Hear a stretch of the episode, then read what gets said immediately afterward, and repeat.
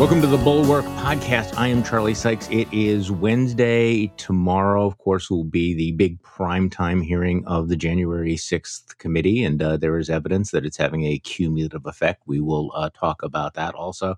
In case you were looking for more data points about the uh, level of insanity in the Republican Party, uh, we are getting fascinating stories out of out of Arizona, Wisconsin, and Maryland. So let's start there with our guest, my colleague Bill Kristol, who joins us again. Thank you so much, Bill, for coming on the podcast. Happy as always to be with you, Charlie.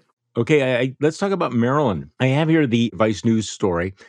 A man who organized buses to Washington on January 6th tweeted during the Capitol riot that Vice President Mike Pence was a traitor, tried to impeach Maryland Republican Governor Larry Hogan over his actions to stem COVID, and spoke at a QAnon conference this spring. Just won the Republican nomination for Maryland governor. Now, you think I'm going to stop there, right? But they go on and he's not even the most extreme candidate Maryland Republicans nominated for statewide office on Tuesday. His coattails helped his friend and ally, Michael, was it Peroutka, a Christian nationalist and former board member of the Neo Confederate Secessionist League of the South, whose extreme views are almost too numerous to enumerate, win the GOP's nomination for Attorney General. Um, and in something of an understatement, uh, they write their wins show how radicalized and conspiracy theory minded a significant segment of the Republican base has grown in response to COVID and Trump's lies about the 2020 election, even in a Democratic leaning state like Maryland. So, Bill Kristol, what happened in Maryland last night? You know, sometimes it's especially in the Democratic states that the Republican base gets more radical. It's smaller, right? So, in a mm-hmm. certain way, it's and it's less concerned with winning. So, sometimes that's a bit of a check, though it hasn't been in states like Pennsylvania. It doesn't look like it's going to be in Wisconsin, uh, but but, mm-hmm. but in some places it, it, checks the craziness. Whereas here they can indulge in it because they probably don't win anyway. But it, just to make to dot the i and cross the t on that, because it's even what could make the point even more strongly. Why did Cox win? He was endorsed by Trump. Uh, the, the person who lost was a cabinet member of Gov- Governor Hogan's administration, a two-term Republican administration that was pretty was immensely popular and popular in Maryland. Yeah. Governor Hogan supported her, campaigned for her, and couldn't. And she's a very you know, a respectable candidate. I would say there were no obvious, you know, red flags or anything, and she couldn't win. So it shows how much, how, you know, how radicalized the base is, and look how powerful Trump remains with the base. I, no way Cox wins without Trump's endorsement. And in Wisconsin, I mentioned this earlier, my home state of Wisconsin. Uh, we we learned yesterday, I think, that Donald Trump actually called up the Republican Speaker of the State Assembly, Robin Vos, to pressure him to decertify the 2020 election. There was a Supreme Court ruling here that said that they imp- improperly used drop boxes. Uh, yeah, this is you know after the fact, and so and and Trump actually wants the Republicans to decertify the electoral votes from Wisconsin from the 2020 election. Robin Vos, who has done everything he can really to kiss up to to Trump is obviously not going to do that because it's unconstitutional. But today, Trump is doubling down on this, putting out a statement on what is a tr- Truth Social or whatever. So, what's Speaker Robin Vos doing on the great uh, Wisconsin Supreme Court ruling declaring hundreds of thousands of Dropbox votes to be illegal? This is not a time for him to hide, but a time to act. I don't know his opponent in the upcoming primary, but feel certain he will do well if Speaker Vos doesn't move with gusto. Robin, don't let the voters of Wisconsin down. So, here you have the former president of the United States taking, I think, literally the most insane position you could take, uh, asking Wisconsin Republicans to take back votes from an election that took place nearly two years ago. I mean, I, it's one thing to say that, that, that Trump is engaging in a big lie. I just kind of want to underline the fact that if you make a continuum of just the nuttiest possible positions on the election, Trump is always the captain and the quarterback of Team Crazy. Yeah, and I mean, which uh, one hopes, one expects at some point that we pay some price for that. Just on that Wisconsin Supreme Court opinion, as I understand, it was four three. It was controversial yeah. whether it was right or not that they shouldn't have gone ahead with the drop boxes as a way of handling the pandemic emergency and the need to let people vote right. remotely, so to speak, or, or uh, early and also you know safely. But no one has questioned the actual. They were real people who cast real votes. Real. If the drop boxes hadn't been there, they would have gone to the polling place and cast the votes, or Correct. to the you know community center, and not done it through a drop box. That was a convenience. Maybe the they should the court shouldn't have allowed it, or the administration in Wisconsin, the executive branch shouldn't have allowed it without legislation enabling it. That's I guess what the court decided, and therefore going forward, as at least based on current law, there won't be those kinds of remote, those kinds of drop boxes. But there's no charge of actual no fraud or impropriety. There's just a, a, kind of complicated an issue of how much executive discretion, in a sense, they had in administering the elections under the uh, cloud of the pandemic. So Trump is, of course, lying about what the court said, uh, and then uh, yeah, and then asking for the impossible, I guess. The, the, the, but it, again, will any? I don't know. Will you? You're there. I mean, do any of the no. three Republican gubernatorial candidates are they are they denouncing Trump's intervention here? Are no. they defending the Speaker of the House? No, my guess is that uh, they're all going to be in the tall grass about all of that. I mean, it's sort of like different. Uh, as uh, my my fellow cheesehead Bill Lueders writes in the Bulwark, it's kind of an embarrassment of riches. Just you know, which flavor of of delusional denialism do you want? Uh, radicalism do you do you want here? Uh, you, you, know, it is interesting the way that uh, Trump has zeroed in on on Speaker Robin Vos. this I think goes back to the sort of the reptilian instinct that uh, Trump has that he senses weakness and he looks at Robin Vos and he says, This is somebody who is weak that I can bully because he's sucked up to me in the past. You know, he he ran down to was it Alabama to attend a game with him. He, you know, you know, just to kiss uh, Trump's ring. Vos is one of those establishment Republicans that thinks you can you know, toss a little bit of red meat to the baby alligator and it not grow up and eat you. So he's bankrolled this completely bogus investigation that turned into a complete joke with a former Supreme Court justice who has repeatedly beclowned himself. And he's done this because he thought this would appease the the Trumpist radicalized base, and all it's done is energize them and basically put a big target on his back that he's a wimp. And Trump sees him as a wimp and therefore is going to continue to beat up on him. I mean, this is the instinct of the bully. And so I think it's going to go on. Will it have any effect? No. But uh, just to underline your point, there's no evidence whatsoever that any of those drop boxes contained invalid or fraudulent votes in any way. That's number one. Number two, the Supreme Court ruling, there's a lot of language that's quite deplorable in it, but basically what it said was that in order to make this change, you couldn't just do it through the you know non-elected Wisconsin election commission that the legislature needed to make take action. So that's sort of a separation of powers issue. It does not invalidate the election in any way whatsoever in Wisconsin. But also, speaking of Republican speakers of the House, uh, a few hundred miles from you in Arizona, Rusty Bowers. Get who, to that. yeah. Okay. Well, good. That's I it's just striking, right? I mean, he testified under oath before the January 6th committee quite memorably. Said afterwards and said that he might still vote for Trump again. You and I criticized him for that, I believe, and he sort of backed off a little from that. But anyway, testified under oath as to factual things that had happened between November 3rd and January 6th. No one has challenged a single to my knowledge, fact that he cited, conversation that he testified about. He, it wasn't an opinionated testimony. It was a very restrained one, actually, quite fact based. And so he testified under oath. And for that, he's been censured by the Arizona Republican Party. I mean, and he's the Speaker of the House in Arizona, and he's a respected figure and a quite conservative figure, incidentally, who went along with a lot of stuff that you and I wouldn't have, I think, over the last few years. Sure. But whatever. I mean, that just again shows the degree the depth of radicalization uh, in these parties now in Maryland and Wisconsin and Arizona. Yeah, it's not getting better, I'm afraid. Yeah, I mean, you you talk about uh, you know that and what happened in Maryland, Wisconsin, Arizona. You, you, have Herschel Walker down in Georgia. You have Eric Greitens in Missouri. You have Blake Masters in, in, in again and also in Arizona. It just keeps going on and on and on. But this story out of I mean the Rusty Bowers story. I mean, as you point out, the the Arizona GOP Executive Committee formally censured him saying that he is, quote, no longer a Republican in good standing. In case there was any doubt about what happens when you tell the truth, what happens when you stand on principle, you are excommunicated. So, uh, you know, this, wasn't an expulsion. It, you know, it doesn't obviously do anything, but, um, and, and again, so Kelli Ward is the chairman down in uh, the Republican Party in Arizona, who is a complete nut job.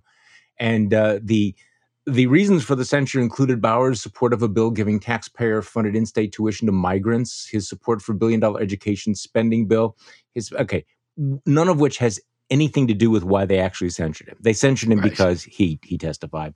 Which brings us to the January 6th committee. Big hearing tomorrow night, prime time, uh, connecting the dots, filling in the blanks about what happened on January 6th, uh, making the case that the President of the United States, who takes an oath to see that the laws are faithfully executed, in fact, uh, was guilty of a dereliction of duty. So, Bill, there's a very interesting analysis in uh, Politico suggesting that you know the conventional wisdom about the committee was that you know no you know no single revelation was going to change Republican minds about Donald Trump, but what happened instead, David Siders writes, is a slow drip of negative coverage, and that may be just as damaging to the former president. Six weeks into the committee's public hearing schedule, an emerging consensus is forming in Republican Party circles, including in Trump's orbit, that a significant portion of the rank and file may be tiring of the nonstop series of revelations about Trump. The fatigue is evident in public polling and in focus groups. And then he cites our colleague uh, Sarah Longwell's focus groups, where she finds uh, a group of uh, Trump voters uh, unanimous in saying, yeah, we'd like to move on. So Give me your sense of the impact so far of the January 6th hearings, whether or not this is wish casting to say that it's uh, that it's causing Trump fatigue. I think it's causing uh, some Trump fatigue and uh, some people who, I mean, God knows they should have known all this already, uh, but the details stick in a way perhaps that the more general judgment doesn't. And when it's Bill Barr saying that the guy was delusional and not you or me or even mm-hmm. Liz Cheney in a speech, or, or, certainly not Democrats, that that helps. It seems to have, I think, hurt him some with Republican donors and elites. I think uh, the polling suggested uh, sort of among college college educated Republicans. Having said all that, it's knocked him down from what sixty percent to fifty percent, basically, in the polls as the first choice for twenty twenty four it's knocked his favorable down from you know 80% to 70% or probably even higher 85 to 75 something like that which is not nothing and, and matters if you're ron desantis plotting your your challenge to trump. But i mean in a way it's unbelievable that he's still as high as he is. But i do think the committee's been important. A just important to get the truth out obviously about what happened.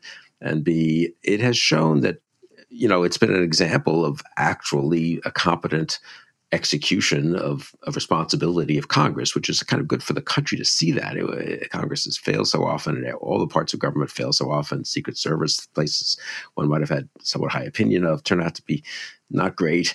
Uh, to see something working well and people behaving honorably and intelligently in carrying out their duties is a good thing. And I say that with particular reference to Liz Cheney, uh, obviously, I guess, but I also, you and I discussed this a bit before. Speaker Pelosi putting Liz Cheney in such a prominent role. That's not an obvious thing to do. She took grief from her members for doing it. I was on a call with someone, some staff people from the One Six committee, and they won't talk about this kind of thing at all. But I was joking about, hey, getting, do you ever have any problems with any of the Democrats saying, hey, how come she's the star of this? You know, she's kind of late to the party here. And, uh, you know, and some of these Democrats were pretty impressive in the impeachments and so forth and are intelligent people. And you know the discipline there has been impressive. So for all the partisanship, there's a little bit of a there is some willingness here to say no, what's best for the country, what's best for the bringing out the truth. And I think the witnesses also, including Rusty Bowers from Arizona and others who you know, of course, Cassidy Hutchinson. We'll see uh, Matt Pottinger tomorrow night and Sarah Matthews. So I, I think it's the One Six Committee hearing has been good for the country beyond the sort of eroding Trump's uh, support a bit in the Republican Party. Well, I, I, agree with all of that. So you dropped something that I will come back to the, the committee in just a moment, but I, I didn't want to gloss over, you know, the emerging story about the Secret Service text messages, which I find to be gobsmacking on so many levels. That this, the Secret Service now is acknowledging that it uh, deleted all of these uh, text messages after they were requested. Look, I taking a deep breath here. I'm, I'm trying to think of an innocent explanation for this. And I have to tell you, Bill, I'm coming up short. No, I this, totally... this just seems like a disgraceful episode uh, in, in, the, in Secret Service history. Disgraceful. And, and I think one can judge based on what we now know, purposeful, at least at some level among some people. The way in which they ask people to deal with it, well, we're turning over our, phones, changing our phones, whatever. So all you agents, these are, you know, people who work hard and are very busy and have a zillion of these text messages. You can imagine what it's like to be a Secret Service agent. I mean, leaving aside Trump, just in life in general, right? It's that we're, we're five minutes early. I mean, there must be, you know, uh, tens of thousands of them if they're communicating by text a fair amount of the time. You know, take a look, you know, make sure we may go visit this ice cream place. So, you know, we need security there. I was in the White House. I know what that's like. And it used to, a lot of it's done obviously mm-hmm. by people speaking into those earpieces that we're so familiar with seeing this, seeing Secret Service agents wear. But a lot of it these days, I, I imagine, uh, is done by text. So, so there are a zillion of these things, and they seem to have, uh, if I'm not mistaken, on January 25th, told the agents, "You guys have responsibility to go through and save the ones that are relevant and upload them by January 27th." I think that's right which is nuts. Obviously, eh, who has time to do that? If you if you ask people right. to do that, they're just going to assume it's not serious. I mean, you and I have been in corporate settings where things had to be preserved or were asked to be preserved, or unfortunately, been in one or two even legal situations where that was the case. And if you know what, you know how you do that. If you're this U.S. Secret Service, you tell the agents, you bring your phone here. We will have experts who will go over the phone with you, or even just leave it there and transfer your text messages to a safe, you know, uh, server somewhere, and then you can have your phone back, you know, two days later or or two hours later, you know, however it works. But the idea that they just ask the agents, hey, you know, you're busy, you're on an eight-hour shift tomorrow, but hey, would you please up, go over these messages and upload them to some server? They don't even people don't know how to, I wouldn't know how to do that, right? Yeah. Uh, But instructions are available if you waste, you know, have another two hours to waste going online. It's ludicrous, and they didn't intend to save them, in my opinion. And it's really, I agree, it's it's really shocking. Our colleague Amanda Carpenter sent me a note for uh, my Morning Shots newsletter. We now know that the migration didn't start until January 27th which is after multiple congressional committees made explicit requests to preserve such records. Absurdly, the Secret Service still insists it properly reviewed and turned over all relevant documents, including the ones the agency disappeared. And she says that sounds unbelievable in the truest sense of the word. I completely agree with her there. Okay, so back to the 1 6 committee. I think one of the things that they have done, and again, uh, it's maybe people take some of this for granted. I agree with you about you know Nancy Pelosi's decision to uh, give such a leading role to Liz Cheney and to Adam Kinzinger, who's going to be you know having his star turn uh, tomorrow night but also the fact that it feels like all of the witnesses, with the exception of some of the law enforcement officers and one filmmaker, they're all Republicans, either elected Republicans, appointed Republicans, many of them within Trump world. Tomorrow night, we're going to hear from uh, Matt Pottinger, who was national security aide uh, for all four years of the Trump administration, right up till January 6th. Uh, Sarah Matthews, who is, you know, a Flack, you know, in the White House. Uh, so these are Trump's people. And I think that that has been one of the most powerful things that the, the, call is coming from inside the house. These were all of the folks from the department of justice who testified were you know trump era appointees bill barr the ultimate trump loyalist. I do think that that's that's been powerful. The other thing that people like us need to remember is that we pay lots of attention to this stuff. But when you have something on primetime television things that you and I may have been talking about for a year and a half will be new to millions of Americans. And that's not nothing. That is that is significant. So I do think this the cumulative weight comes up. But on on the question of whether or not the Trump fatigue has been setting in, and you cited some of the poll numbers. We have the poll out of Florida, which shows uh, DeSantis uh, handily beating Trump in his home state. It is his home state, but there's another poll out of Michigan showing uh, DeSantis within within the the margin of error. We're now getting, you know, reports that Glenn Youngkin, who has been the governor of Virginia for about five minutes, is making moves. So I mean, clearly there's there's something going on there. So I guess the question comes down to, you know, Trump may be weak, but somebody's got to take him on, and it's got to be a one on one because if it's a, if it's a crowded field, it's going to be 2016 all over again. So, what do you think? Who takes him on? Does DeSantis blink or does he pull the trigger? To use two cliches in a row.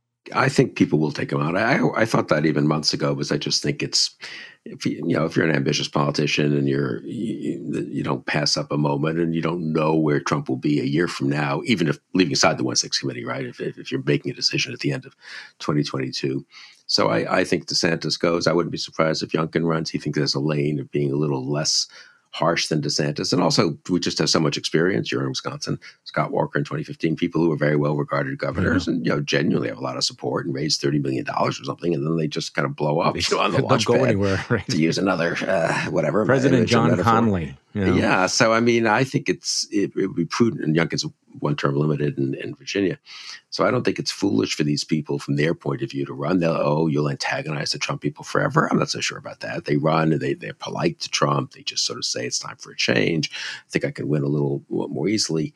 Uh, some of them will be less polite if they're on the Liz Cheney uh, sort of side of the spectrum, but uh, Christie will run as the slightly less more willing to challenge Trump than, than Youngkin, who'll be slightly more willing to be different from Trump than DeSantis and Tom Cotton or someone who actually voted to uphold January 6th. I think it'll be a multi-candidate race. The question of whether, as you say, they then narrow the field in 2023 so that it actually is a little more like a one-on-one in 2024 is, I think, a very interesting question. And I, I think there's sort of that may happen more naturally this time than it did in 2015 16, where Trump was an outsider challenger. There wasn't the same sense of just the way the when you're taking on Hillary Clinton in 2015, 16 for the Democrats, the field did narrow to one alternative. This was pretty clear you couldn't split the non Clinton vote. So I think that could happen.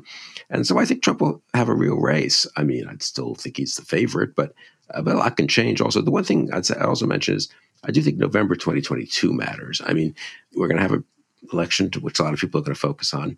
You know, if DeSantis wins by seven points in Florida, that will help donors and others say, look, he really is a better bet than Trump. I mean, Trump won by three. If DeSantis ends up in a closer race than people expect, which I think is possible in Florida, and it's two or three, I think if you, you know, you think, well, really, is DeSantis any better than Trump? I mean, as a candidate, and a lot of the appeal here isn't a substantive appeal against Trump. It's a it's an electability appeal. So I think fair amount depends on some of what happens. And if if Trumpism looks like it's politically problematic in 2020, if the most radical Trump endorsed candidates go down in states where it looked like they might win, I think that does help the non-Trump candidates in 2024. So, and, I agree with your analysis here. Uh, and I'm guessing that, that Donald Trump is saying the same things, which is one of the right. reasons why he might get in early to prevent that, uh, you know, that that kind of a, a, crowded field. It also might be one of the reasons why he might hesitate, because as we both know, the one great fear that Donald Trump has that, that overwhelms everything else is a fear of actually losing. If he thinks he might lose, so what do you think he's going to do? What do, what is what what what are you looking? at? What timeline are you looking at? I think he's very likely to run, and I think he's likely to announce, you know, soon and Labor Day ish. I think it, I think it makes sense from his point of view. Uh, you know, it does probably freeze the others a little bit. It makes people more hesitant. If that means if you're getting in, you're getting it against him. DeSantis doesn't get to say on November fifteenth what he could say if Trump was still making up his mind, which is, well, we don't know who the field's going to be, but I think I've been just real. I've just been reelected in Florida. I think I have something to say to the nation, and I'm, run, I'm running or I'm planning on running or mm-hmm. thinking of running, and Youngkin does the same, and Christie and everyone else.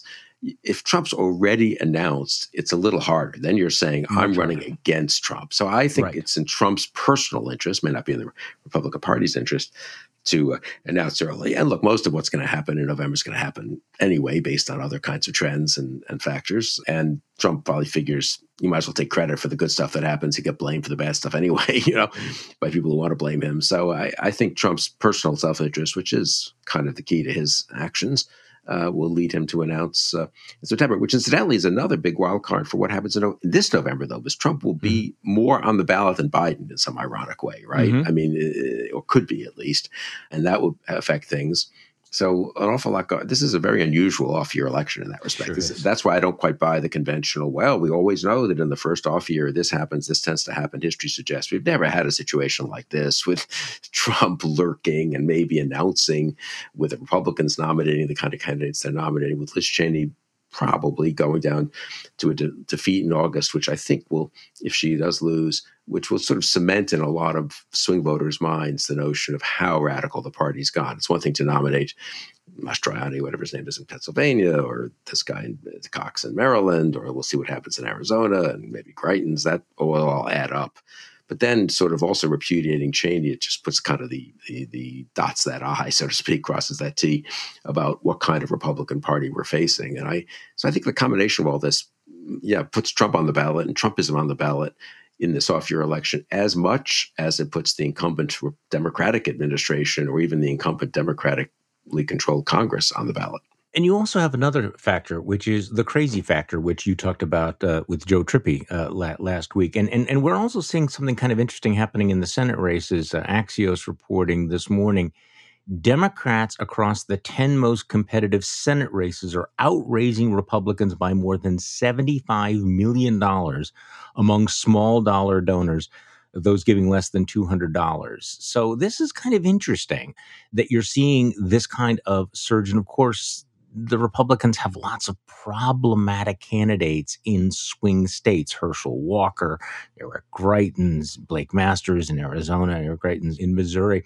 Uh, and, you know, Axios looks at this and goes, the big picture here is that Trump induced donor fatigue and other factors are impacting the GOP grassroots, prompting Republican candidates to rely more heavily on high dollar donors. But this would also be a suggestion, just one of those indicators that that even though you know the conventional wisdom is the Republicans are far more motivated this year than Democrats, uh, that's not true among small dollar donors. So does this actually matter?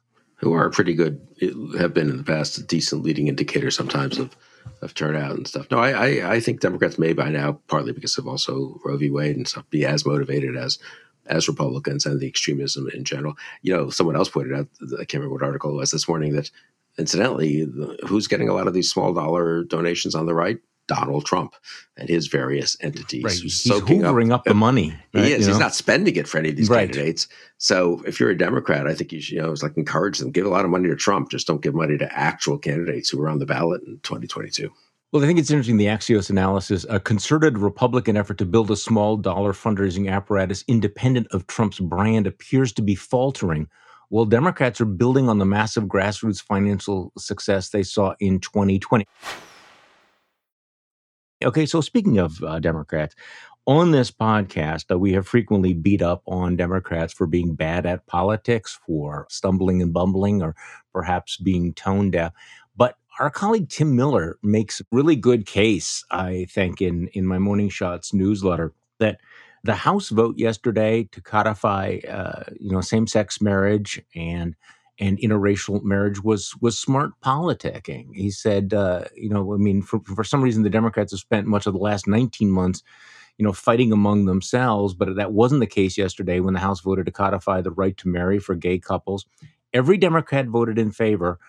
Only 47 Republicans supported the bill, 157 apparently believing that that his marriage uh, should be, you know, possibly be, be revoked by the state. So much for freedom.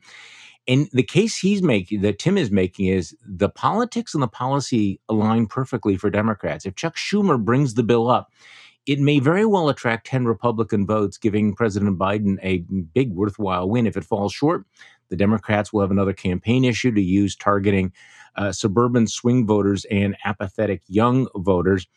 And the House vote's already providing some political opportunity for Senate Democrats. I mean, among the, the no votes on gay marriage was uh, Congressman Ted Budd, the Republican nominee for Senate in North Carolina. So he's now on record with a vote that's going to allow the state of North Carolina to annul gay marriages.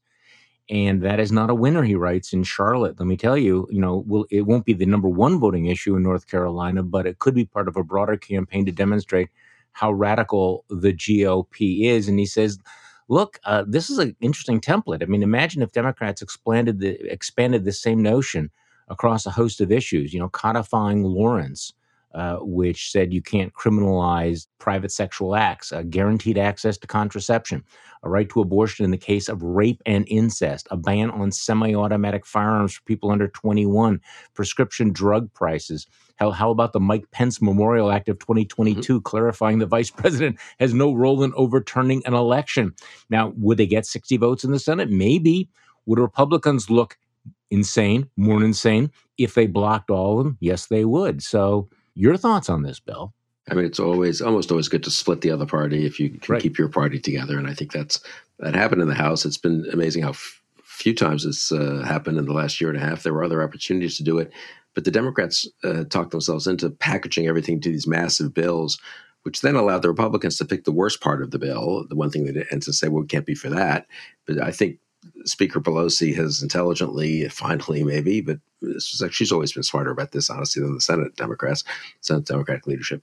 You know, picked individual items, and let's have a high-profile vote on Wednesday on this, and let's do contraception on or Tuesday on on, on marriage. Let's do contraception on Thursday. Let's not just have one giant bill, which you can pick the weakest part of and oppose. So, I do think this is an important moment. I'm very struck by what Tim says about North Carolina. Thom Tillis, the incumbent Republican senator who's not up for reelection this year in North Carolina, said he was inclined to vote for uh, the mm. protection for same-sex and interracial marriage, for that matter, uh, in uh, what it, if it comes to the floor of the Senate.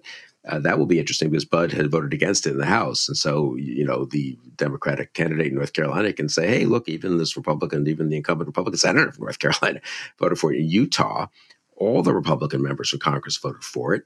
Seems hmm. to me that Evan, Evan McMullin, who's running an ind- interesting independent race against okay. uh, Mike Lee, and the Democrats stepped down, so he has kind of a real some chance to get pretty close at least. Well, he is pretty close. I think he has some chance to win.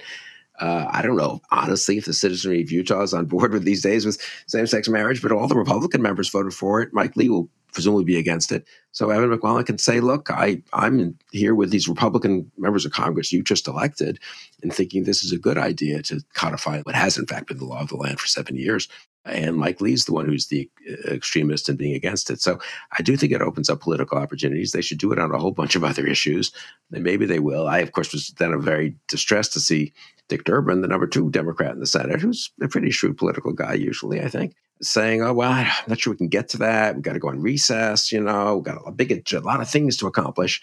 I mean, really, I mean, how uh, Schumer and Durbin, I've got to say, who are intelligent people, and I know them both, and I actually you know, respect them as individuals, have just not been very effective politically. It's tough in a 50-50 Senate. I agree with that, but I, am just struck by their, uh, I don't know, they just don't seem to be thinking about this in, in a politically no. intelligent way. And it's, it's not like anyone's asking them to abandon their principles. They believe in this. So, I mean, it's not like, you know, it's not like this is something contrary that they're supposed to do. This is the right thing to do from their point of view, certainly. And they're still sort of hesitant about doing it. I, I can't really understand that. And then saying publicly, well, the reason is we have to have a four, literally five week, I think is what's currently scheduled. Yeah. Uh, break in August. Really? really? I think most Americans look at that and think, you know what? Maybe you could take a three or four week break or one or two week break like the rest of us do, you know?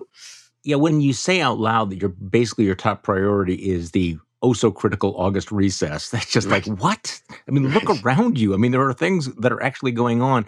No, I mean, to reiterate what you just said, though, there there was this early addiction on, on the part of uh, the Democratic leaders to these omnibus bills that were just packed with all kinds of, of things that um, eh, you know at, at, the end of the day nobody really knew what was when what was in them they were packed so tight with some good ideas and some horrendous ideas that they were dead on arrival um, as opposed to you know these very very clear votes you know have a you you could you know have have a big vote on you know reproductive rights or you could say let's have an up or down vote on the right to abortion in the case of rape or incest. Make people go on the, the record. Split your opposition. Guaranteed access to contraception. That's why this was so smart. There was actually an interesting take in the in the in the Washington Post uh, as well about this.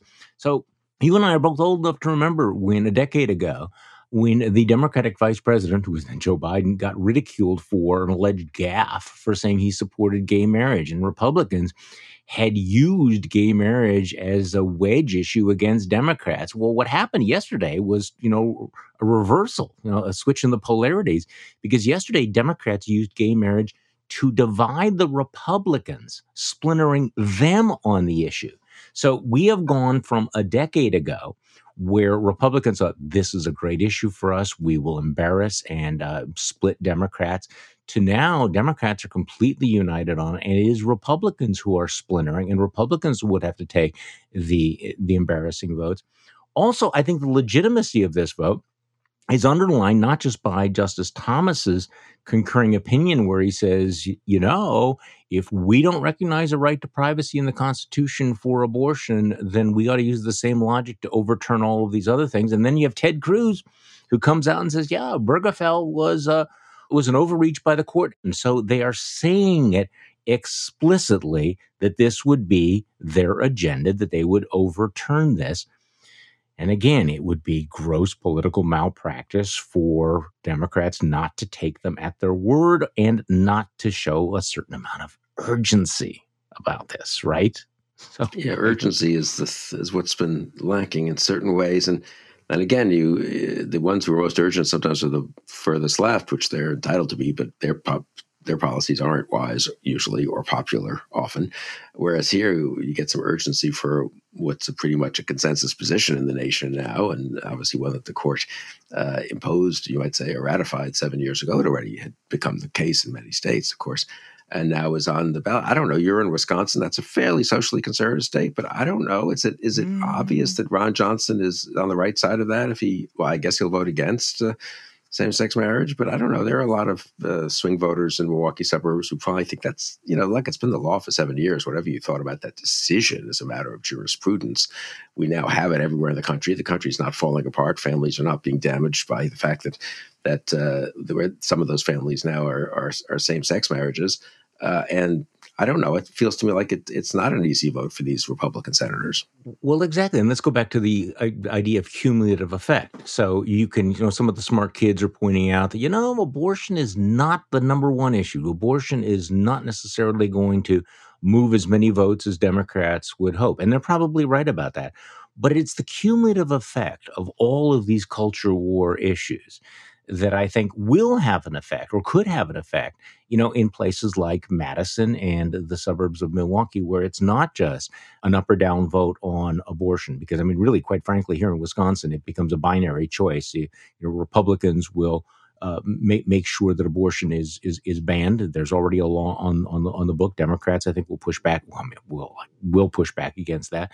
But same thing with uh, with gay marriage. So the cumulative effect you have the right to contraception, the right to abortion, um, whether or not you are going to, you know, the possibility of annulling gay marriages.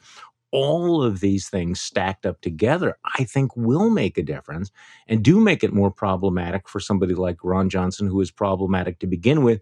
But again, and I, am sorry to be kind of a, a, broken record on this, a lot depends on uh, who the Democrats choose to run against him. These are choices, they're not up or down referendums. No, and precisely because the Democrats correctly, I think have moved over to understanding that they have much better chance making these choices in individual states rather than a referendum on the Biden administration, since Biden's at, you know, God knows, 35% approval in Wisconsin, whereas these, you know, the actual races for governor and senator are more like 50, you know, or, or 50, close to 50 50 right now, it looks like. And Johnson's not very popular it becomes more important who you nominate, right? You can't prosecute the extremism argument very well if you yourself have a lot of stuff on record that a lot of voters look at and think well, that's kind of extreme on the other side. So maybe I'll just, you know, stick with the Mitch McConnell Republicans in, in my vote here for the Senate. So I think it's not, it's been very helpful to the Democrats to nominate mostly, mostly moderate or yeah. I mean Fetterman's more complicated figure, but even he's not a sort of caricature of a lefty Dem, you know. Well, I uh, yes, it's statewide, and that is the danger here. Yeah, yeah, but I think it's really it seems to be the danger in, in Wisconsin where uh, Mandela Barnes just has a lot of stuff on record, which I think he sincerely believed or believes, and is a decent person and all that. But it just it's not quite where Wisconsin voters are. No, and, and and Ron Johnson is not backing off from uh, some of the crazy stuff. Although I will say that the airwaves, it's all inflation, it's all crime, it's all the border all the time uh, here in Wisconsin. Bill Kristol, once again, thank you so much for coming back on the podcast. We will talk again soon. My pleasure, Charlie. The Bulwark podcast is produced by Katie Cooper with audio production by Jonathan Siri. I'm Charlie Sykes. Thank you for listening to today's Bulwark podcast, and we'll be back tomorrow. We'll do this all over again.